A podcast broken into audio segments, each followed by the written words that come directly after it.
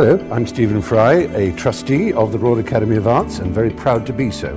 Welcome to our podcast. I would like to congratulate Sarah Lea, curator here at the Royal Academy, and the Royal Academy for presenting this very thoughtful and timely exhibition of Joseph Cornell's work. It's been a real pleasure to be involved in the project uh, as an advisor. So, this is an image of Joseph Cornell in 1939. And Cornell was absolutely fascinated with the, how the mind and the imagination work and overlap like an echo chamber. And in turn, we are often fascinated by how his mind and imagination worked. Technically, we can say that he didn't paint, sculpt, make prints, take photographs. Uh, but in actuality, he used all of these techniques to make his boxes, collages, films, and graphic designs. We can also say that Cornell excelled at creating unexpected combinations that evoke metaphors and stories and emotions. Tonight, my principal goal is this, as Sarah called it out. I'd like to introduce how some aspects of recent studies in neuroscience and creativity can contribute to thinking about Cornell. But I do have to say that I'm a layperson, I'm not a shrink, I'm not a neuroscientist, I'm an art historian who's gotten very uh, interested in these kinds of concepts.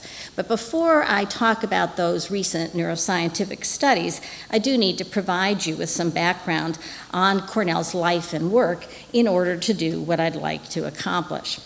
So, uh, a little bit of biography.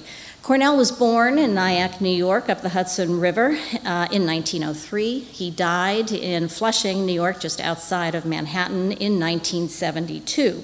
He came from a very close and acculturated family, and I think this photograph of him around 1915 with his family gives you that kind of sense. That's Cornell standing at the right of the photograph, complete with his wing collar.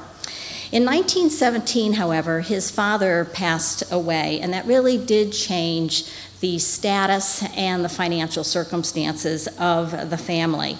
And despite that, with the help of a family friend, Cornell went to the Phillips Academy, the first private high school established in America.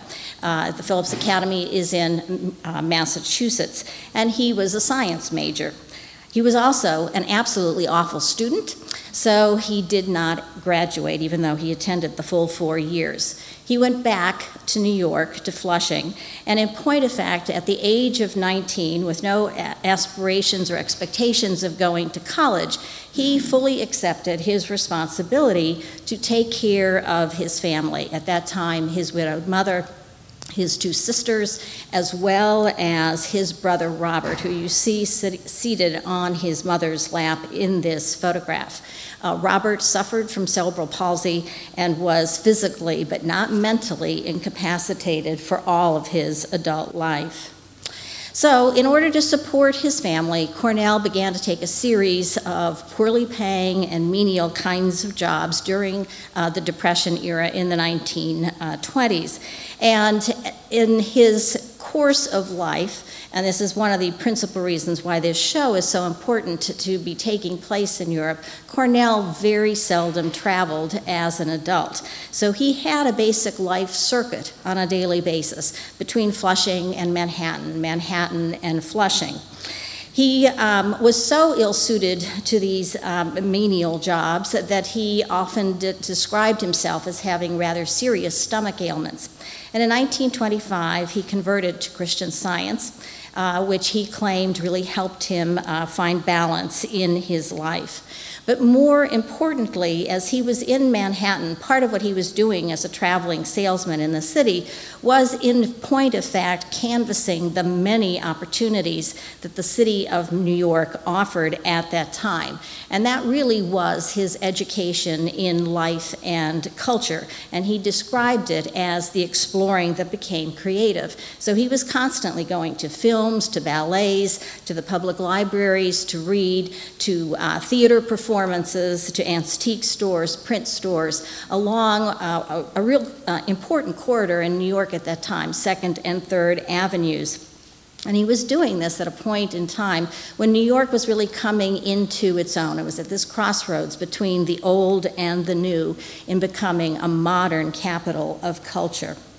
Now, this is one photograph of Cornell's basement studio from the 1960s, toward the end of his life.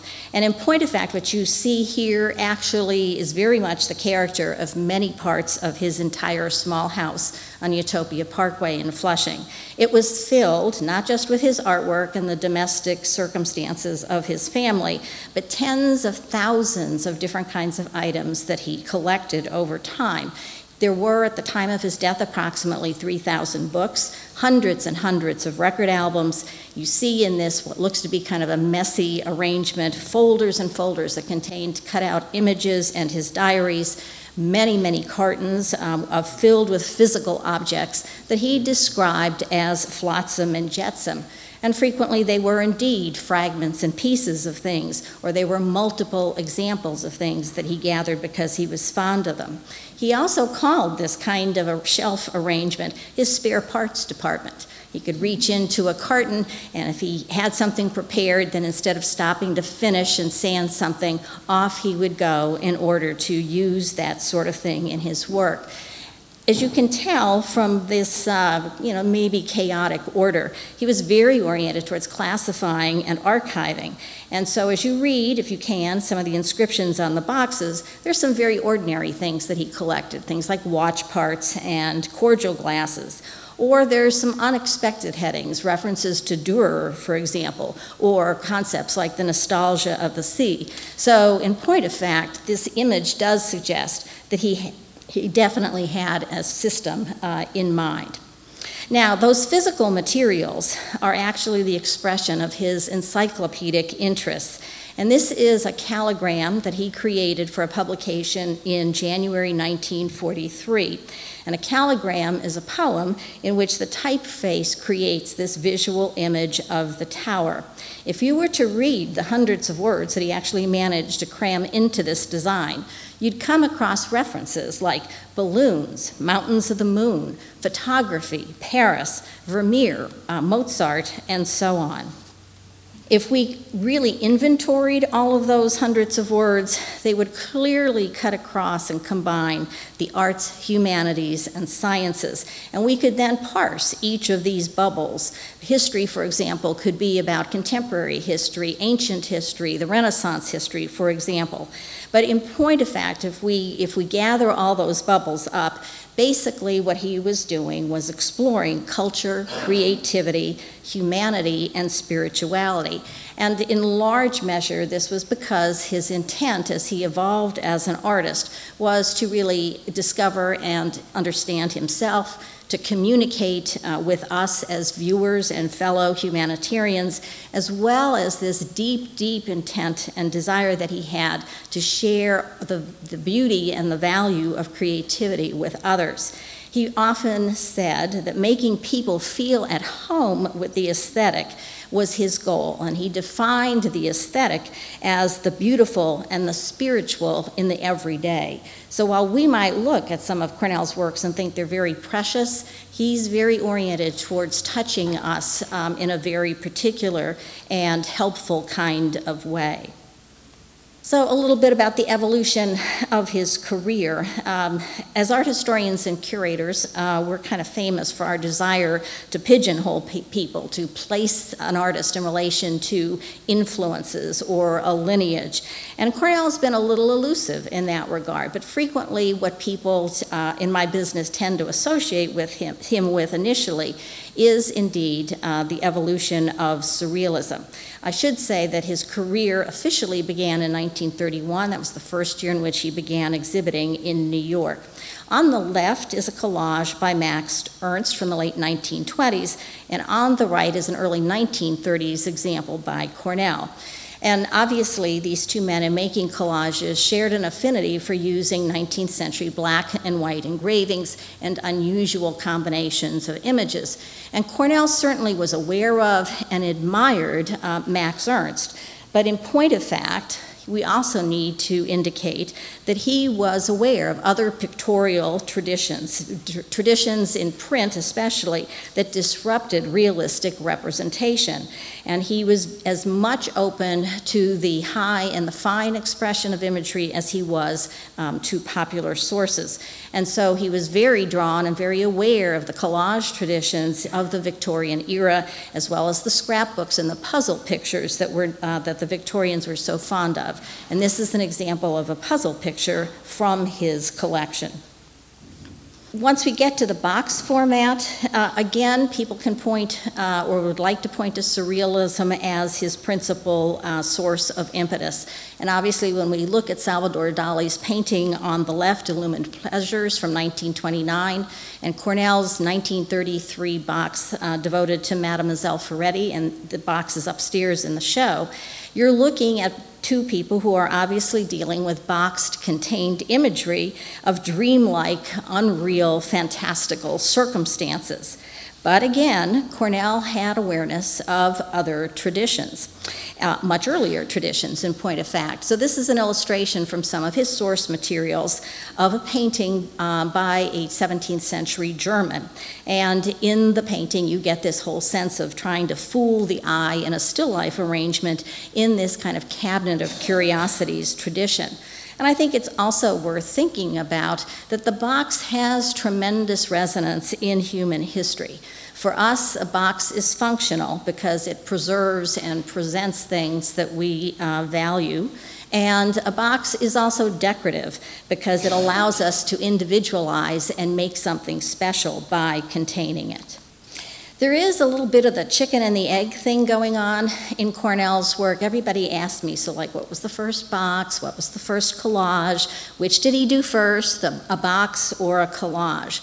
And um, the, at this point, based on you know, things that I've uncovered, I truly believe that he was trying to make boxes as of the late 1930s. On the screen, however, at the top, is a 1931 collage, and it is his first known dated work. And again, here is his use of black and white engravings. He did not draw, but in, clearly in using this kind of uh, imagery, he had a deep interest in representational imagery from books and magazines and prints. And all of those things have a very intimate scale. You can hold a book, you can hold a print, you can look at it as you handle it. And I do begin to think of those two dimensional resources for him as another version of personal containers. On the bottom of the image is a work, uh, similar examples in the show, and this is called Jouet Surrealiste, or a surrealist toy from 1932. And basically, it's a found thaumatrope, which was an optical toy, and he's taken the discs and simply collaged various um, surfaces with different images. And it was an optical toy that actually led to the evolution of the notion of the moving picture um, or uh, film, and you can see one demonstrated up in the exhibition. But these kinds of works, when he started showing them in the early 1930s, earned him the moniker of making toys for adults. And this was a moniker that haunted him, and even in some respects still haunts him today throughout his career because it, it, it, suggested that they were simpler, um, more sentimental, um, not serious, high art. Uh, but nonetheless, despite that um, designation oftentimes in the press, throughout his career, I do want to make clear that Cornell was always exhibiting his work, selling his work, being collected, and having exhibitions as of that debut in 1931. And there weren't that many artists of his generation who could make that claim. But what we really identify Cornell with is the box form. And as I go now through these next examples, I'm going to move from the early to the later examples uh, very quickly and try to draw out some of the principal themes as well. This is a soap bubble set from 1936, and it's a found container, which means he didn't make it.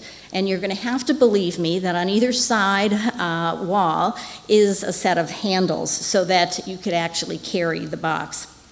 And in his arrangement of its elements, we begin to feel like we might be looking into the studio or the mind of the imagination as a laboratory because of the scientific connotations. And so we can begin to think about experimentation and exploration. That image of the moon we could take as a symbol of the universe, and that perhaps would help us begin to think about our place in the natural and the celestial and the spiritual world. And as he's trying to find his way in making boxes, just as the soap bubble sets um, represent these kinds of miniature worlds and theaters or vignettes that he's developing, uh, he also gravitated towards using found antique chests. So while in the show, you'll see that most of Cornell's boxes are horizontal or vertical and frequently incorporate glass panes. Examples like this box, also in the show, that's devoted to Cleo de Merode, um, a, an early 20th century French actress. The box is from the 1940, and it's a small chest that he's altered. It was actually a traveling apothecary box. And in point of fact, you can tell from that use that it was intended to be manipulated or carried, and that you were to interact with it as you would take the bottles in or out. What he substituted for the pharmaceutical contents were natural specimens. And so you begin to get the sense that with that reference to Egypt, that there might be something of a scientific expedition going on. And so this leads us to contemplate that Cornell really saw art and science as complementary ways to understand the world, art as experimental and science as creative.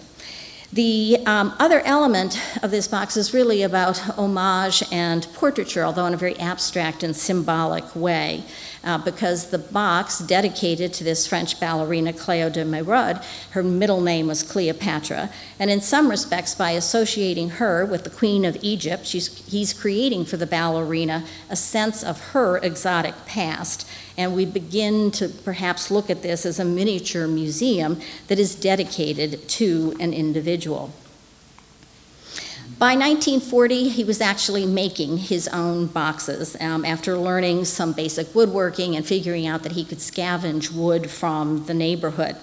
And the boxes, like this Medici slot machine from 1942, begin to take on a very strong sense of staging and architecture and theater. So we begin to see uh, suggestions of windows and doors, and these images of objects and objects in these boxes do begin to suggest stories. So, with the Medici reference, um, he's alluding to culture, high culture, and history in Europe, as well as the tradition of humanism and high accomplishment that's associated with the Renaissance. But this box was made in 1942 at the height of World War II. And, and, while Cornell was not politically active for the most part, he had an incredibly strong moral compass. And so this box, for him, was a real comment on the destruction of culture and the inhumanity that World War II uh, represented. The slot machine reference is really um, alluding to games and the slot machines, whether of gambling or just fortune telling variety. And so while it's suggesting play because of the notion of machine and children, um, it is also introducing the notion of chance as unpredictabil- unpredictability. And in this combination of things, of the high and the popular, you begin to get a sense of democracy in his images and ideas, as well as a sense of the associative poetry and mystery that we all still try to understand. In the late 1940s, his boxes, like this aviary from, from around 1949, become very streamlined and architectural. And the aviaries really allude to his love of architecture and um, sort of caged environments, if you will, man made environments, things like pet stores where he saw flurries of color with birds flying around, as well as his love of natural habitats. The sand fountain from about 1955 on the right um, if you turn it upside down, think of a sand timer or an hourglass with the sand running through, and it really alludes to his fascination with time, measures, phases, patterns, as well as the passing and unfolding of time in a nonlinear and academic fashion. With this box on the left, Andromeda Grand Hotel de l'Observatoire from 1954, uh, we begin to wonder well, maybe he thinks he's an armchair voyager, and it's about voyaging metaphorically to hotels and, and places that he never was going to get to physically. Uh, it's also, I think, you know, giving the suggestion of a room with a view to contemplate things like nature's theater, the skies, the heavens, uh, and, the, and the geographies that that represents. In creating works like this, these ideas also then translated into his later uh, phase of collage that began around 1953. So, in addition to making soap bubble sets, sand fountains, hotels, etc., all of these things as series re- uh, refer to his concept of possibilities and variance. It's almost like he had multiple chess games going on simultaneously across media and across decades. So, this collage, called Andromeda from 1956, is an example of how this idea of the heavens and nature translate into this later phase of collage that now is almost very technicolor in its use of images from uh, popular magazines of his time. This collage, Pascal's Triangle from 1965, indicates that, as in the boxes that moved from the dense to the more streamlined as he progressed, in the collages of the later period, there's also this progression from the pictorial to the abstract, as well as, because you're looking at the front and back now of this collage, and you can do so up in the show, it, you get the sense that the work is really meant to be 360 degrees, that it's holistic, and that it's a very much, whether it's a collage or a box, to be seen in the round.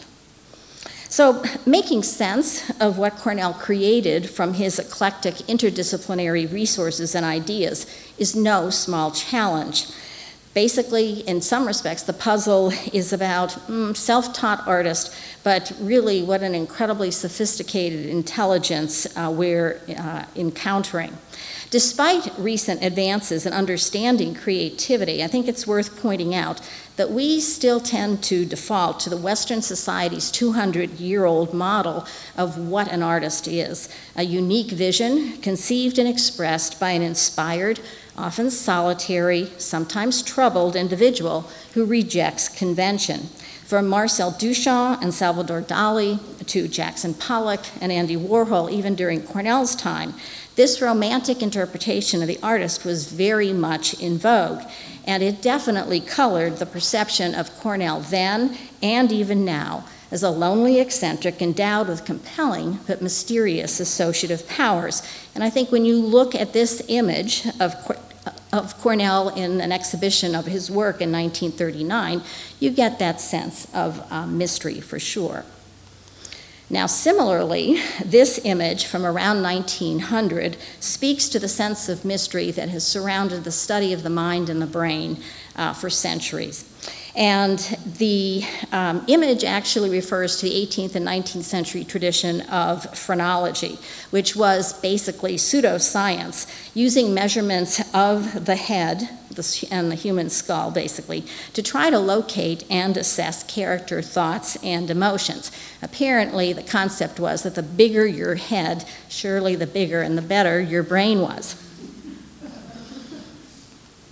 Now, there is still, of course, an incredible amount of mystery that surrounds how, how we operate, how we think, why we think.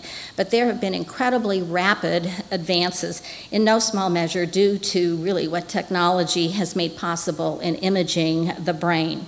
And so I'd just now like to go into some of the implications that have occurred to me for thinking about Cornell in this regard. There is this long standing belief that um, our, brain, our brain definitely has two hemispheres.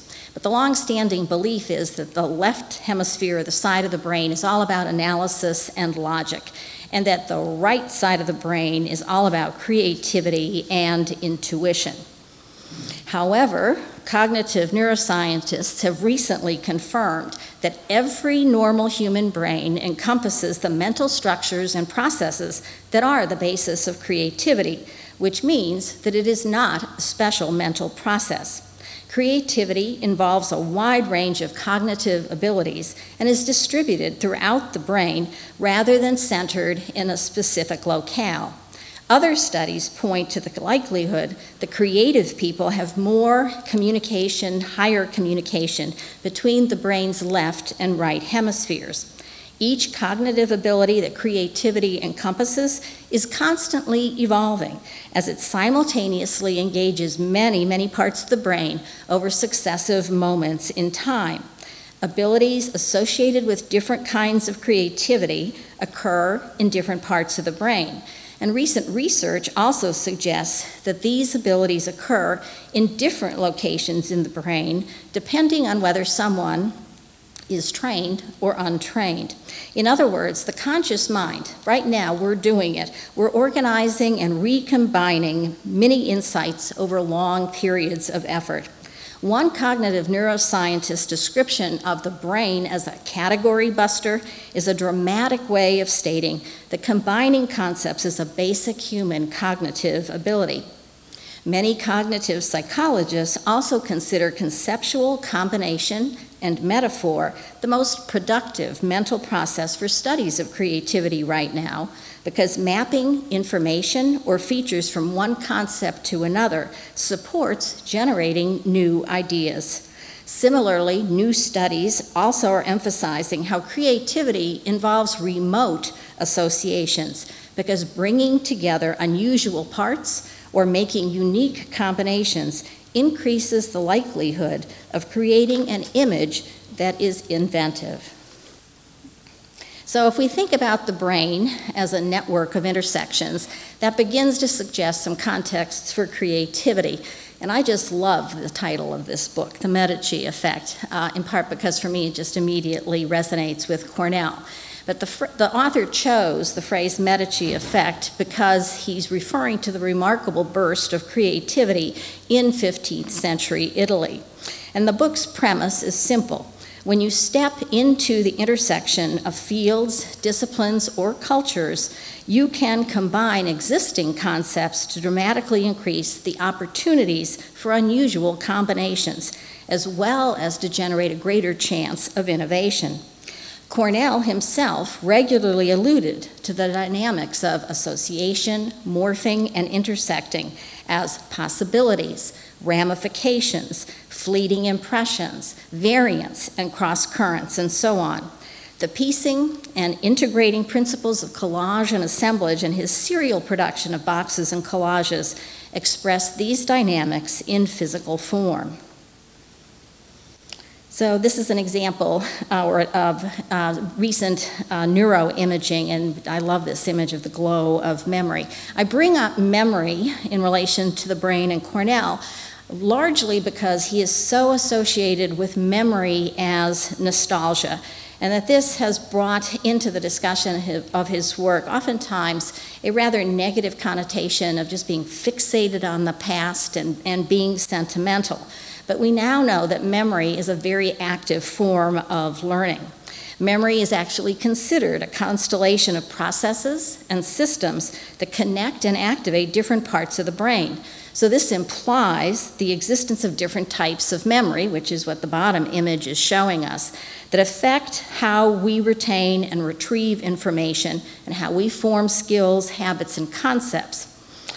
The, this means then it gives us the capacity, it improves our capacity to, in, to integrate our intellectual and emotional lives.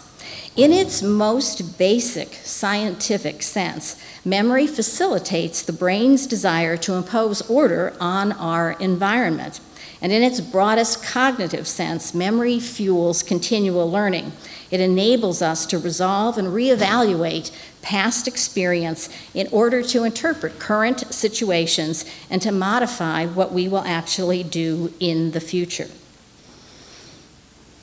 Don't worry, I'm not going to go through every little detail in this slide, but um, it, there, it's obviously here for a reason. Uh, because in talking about memory, it does bring us to the larger topic of learning or cognition. And we can define learning and cognition as the mental action of acquiring knowledge and understanding through th- thought, experience, memory, and the senses. There have been many, many, almost too many theories and studies and models to explain learning, especially since the 1970s, and they have all had rather dramatic effects on how we plan our educational systems today. On the screen, these two examples are simply there as examples rather than going through them in detail in terms of some of these models and studies and, and different learning styles. But for our purposes, in thinking about Cornell, my important point is that each of us develops our preferences for how to receive information. And yet, each of us can also adapt because our brain can and does actually change in response and rapidly changes in response to experiences, environmental influences, and different learning challenges and opportunities. So, um, this brings me to the matter of describing Cornell as self taught. And today, to describe someone like him as self taught actually comes with some uncomfortable baggage, especially in terms of assessing achievement, because we so value formalized and higher education. And the term self taught has become the preferred designation for artists previously described as primitive and naive. So, yes, we need to acknowledge that Cornell was self taught because he did not attend college or go to art school.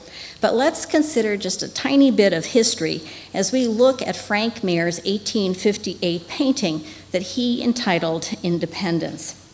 In 1832, the English traveler Mrs. Trollope wrote Domestic Manners of the Americans. And she remarked on, quote, the frequency with which I heard this phrase of self taught used, not as an apology, but as positive praise.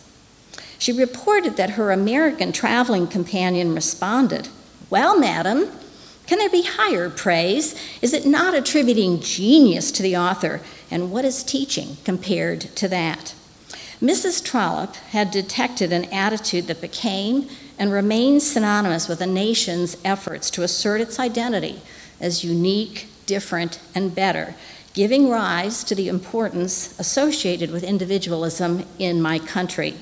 This formed the basis of the long standing American equation of creativity with innovation and breaking conventions. The self made individual, unique in talent and experiences, became the epitome of this thinking. But by the time Cornell had arrived on the scene in the 1930s, something had happened because uh, formalized higher education had become the symbol of an individual's and a country's sophistication and power. And that former pride in being self taught had long ago gone out the window. Now, in making this transition, the lessons of other histories were ignored because, let's face it, creative people have apprenticed or educated themselves informally, but with deliberate intent for centuries. And so here are three famous uh, British examples William Blake, George Bernard Shaw, and David Bowie. The polymath is often the cousin of the autodidact. Uh, another phrase sounds much more formal in terms of describing someone as self taught. A polymath can be defined as a person whose expertise spans a significant number of different subject areas. This type of person is known to draw on complex bodies of knowledge to solve specific problems. And the term polymath is often used to describe great thinkers of the Renaissance and the Enlightenment who excelled at several different fields in science and the arts. So here we have examples, key examples. Uh, Da Vinci, Galileo, and Benjamin Franklin. But today, the term polymath is a bit more generalized and is instead often applied to gifted people who seek to develop abilities in many different areas, whether intellectual, artistic, social, and even physical. So, the point of considering Cornell as an autodidact and a polymath is about how we acquire and process knowledge and understanding and about how creativity and learning are processes that unfold over our lifetime. To be autodidactic is actually to be self reliant and confident, expressed as a preference for self education rather than standardized educational methods. And an autodidact who wants more than learning uh, for only learning's sake also requires a high degree of self discipline and reflective capability. One psychiatrist uh, has done uh, long term studies and has found that these studies suggest that creative people are often autodidacts. The consistency and ease with which Cornell drew from diverse, complex bodies of knowledge also suggest the polymath's highly developed capacity to create associations from broad and divergent sources. Again, this same psychiatrist's long term studies point to a relationship between creativity and polymaths. Ultimately, the concept of lifelong learning provides the most inclusive context for appreciating Cornell's expansive, self directed pursuit and interpretation of knowledge. Because the idea of lifelong learning acknowledges that learning occurs in a range of situations rather than being confined to childhood or to the classroom, and is crucial to how an individual develops personally as well as professionally. This is a rare image of, from 1947 of Cornell making a work. It's actually the start of a soap bubble set. And I think because of his associations with um, poetry and associative um, kinds of activities, the work is uh, often, I think, described primarily as very cerebral. But I, it's really fruitful to think of the work and him as a highly tactile kind of experience because the tactility represents a very special aspect of how Cornell learned and created his work. And it's in part because of the range of textures he was dealing with. Paper, paper, paper. You know, he handled books, prints, magazines, photographs, postcards, newspapers, and the simple brown paper bag. He had lots of brown paper bags that he put notes on.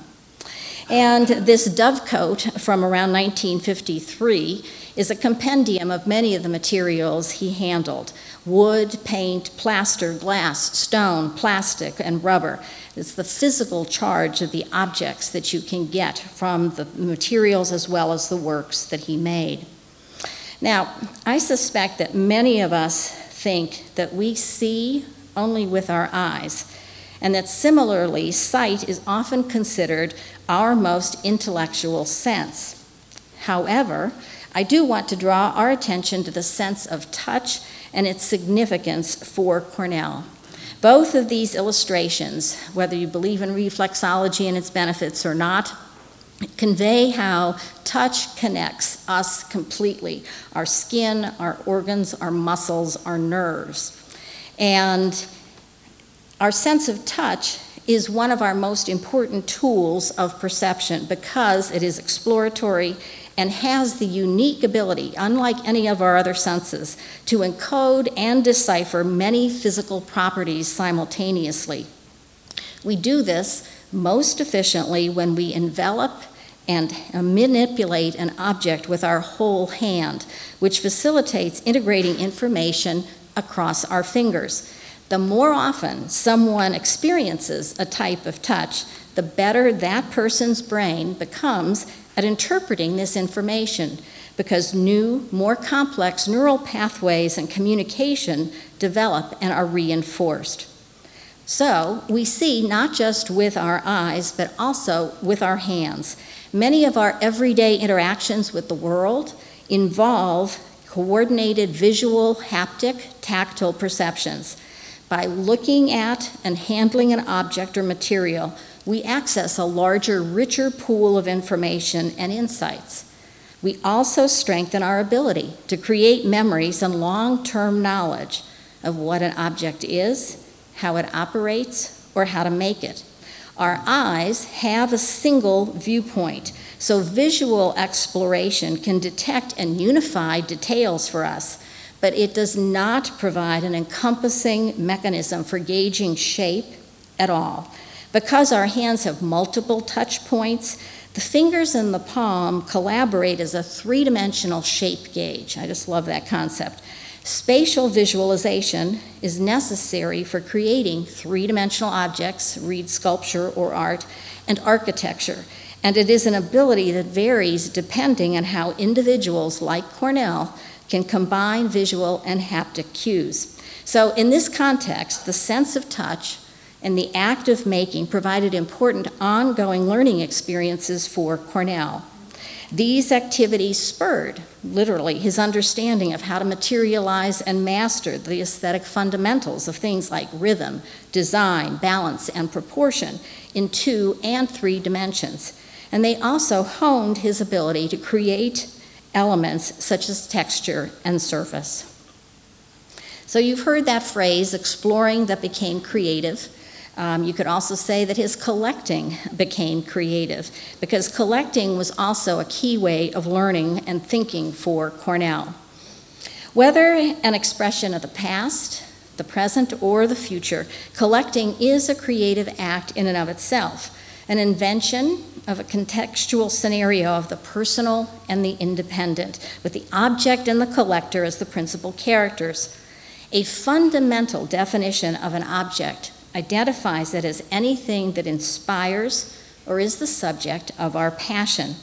A collector is passionate about the assembled or sought after objects for several reasons. First, they are singular because a particular person desires and possesses them.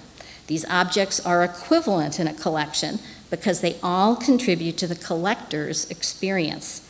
They are flexible and they are multivalent because they acquire new and highly subjective, even abstract meanings as the collector personally moves objects from one context into the context of the assembled. A collector seldom begins the act of collecting with the expectation of closure. The thrill of that hunt for the missing object is far more powerful than the need to finish or complete. The process of gathering like objects is not just about classification, but also about creating, repeating, and varying sets, which imparts a sense of the serial and indefinite to the pursuit of possibilities. As one commentator has observed, to play with series is to play with the fire of infinity, a thought that for me resonates with Cornell's collecting habits, but also with his works, usually conceived as, as, members of a series or family united by a reference, image, or format. And so, what you see on the screen are four variants of his slot machine series and families. Here's Cornell uh, in 1970 in literally in the midst um, of an exhibition of his work as well as reflections of his work. For me, this image suggests that a collection is a metaphorical integration of an object and person. And in reframing objects, the collector engages in self fashioning and assimilation as the art of invention. But I think it's important also to point out that Cornell did not just collect physical objects. He was also preoccupied with people, real and imaginary, historical and contemporary, as the occupants of another major avenue of his collecting activities. He was especially attracted to people he described as those who were truly great, and they fell into two categories people who deepened his understanding of humanity, and people who reflected aspects of the challenges he associated with his creativity. In his effort to understand and to communicate to others his sense of humanity, beauty, and spirituality, he sought out and studied three recurring types who are illustrated in this um, image. First up is the anonymous on the left. Uh, Cornell gathered impressions of people from countless hours of walking in New York on the streets, riding in the subways and trains. And he was always scanning what he called faces seen but once. He considered faces in real life and in images, especially those of women and children, a mirror of mind and soul, past, present, and future. The second subset is what I call the suffering. People who displayed vulnerability and resilience, that combination, in the face of adversity, struck deep emotional chords in Cornell. Orphans, the elderly, humble workers, and those with physical challenges all exemplified the living grace, a quality that he aspired to as a devout Christian scientist. Above all, his younger brother Robert, and you'll remember that picture at the very beginning, was Cornell's hero, overcoming cerebral palsy himself to draw and write, collect model trains, and inspire others with humor and self deprecation. The third subset I call the innocent. Fictional and real children and young women, for Cornell held the promise of wonder, curiosity, and blossoming as explorers of their interior and uh, exterior worlds.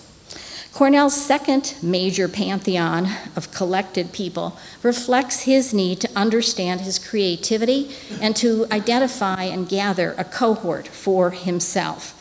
His diaries map this quest through changes in mood, energy, and thinking, and also comment on the experiences of other creative people. Biographies, autobiographies, and diaries dominate his library, as if reading would somehow provide Cornell with an intimate uh, access to insight, reassurance, and solace through kinship, and possibly even metaphorical mentorship. The majority of the figures he turned to were historical rather than living, and I have to say that many resembled the romantic individualistic artist with a strong hint of the idiosyncratic other, a factor perhaps even in how Cornell came to understand and project his own creativity. So, in this particular uh, branch of his creative pantheon, again, we've got three types that I've identified. So, top, just look at, at the top two images. First is the prodigy. Uh, this, is about, this is about the onset of talent at an early age. This dovetailed with Cornell's interest in childhood imagination, yet more directly spoke to the challenges and pressures of the likes of a young Mozart as he learned to direct and perfect his craft. The prodigy's close relative was the artist cut short by death or illness. And the French surrealist poet Raymond Radiguet, who died at the tender age of 20, is a prime example of Cornell's watchfulness over the fragility of life and talent. The second subset is the storm tossed body and soul. Cornell was fascinated by artists who experienced intense emotions and bursts of productivity and exhibited at the same time the ability to express their feelings in art and in words. Those artists who displayed the power of associative thinking across a wide range of interests also commanded his attention. German composer Robert Schumann in the center is a dramatic example of Cornell's exploration of the troubled, creative personality. And finally, the solitary. Cornell was not unique in needing extended periods of private creative time, often mistaken uh, by others as reclusivity. But he did regret the loneliness that he imposed on himself in order to be creative. So, pictured at the right is American poet Emily Dickinson, who became his guiding light for the perseverance the creativity requires and for the ability to offset loneliness through the pursuit of spirituality and reading as the vehicle for armchair voyaging in the imagination. So, we come full cycle to that wonderful image at the beginning. And I'm just going to observe that part of what I have learned from just delving even uh, initially into the world of neuroscience and creativity is that knowing the world can lead to self discovery, and that knowing oneself can influence the world. The complexities of creativity, cognition, and Cornell's work do share a measure of alchemy that seemingly magical process of combination and transformation. Thank you.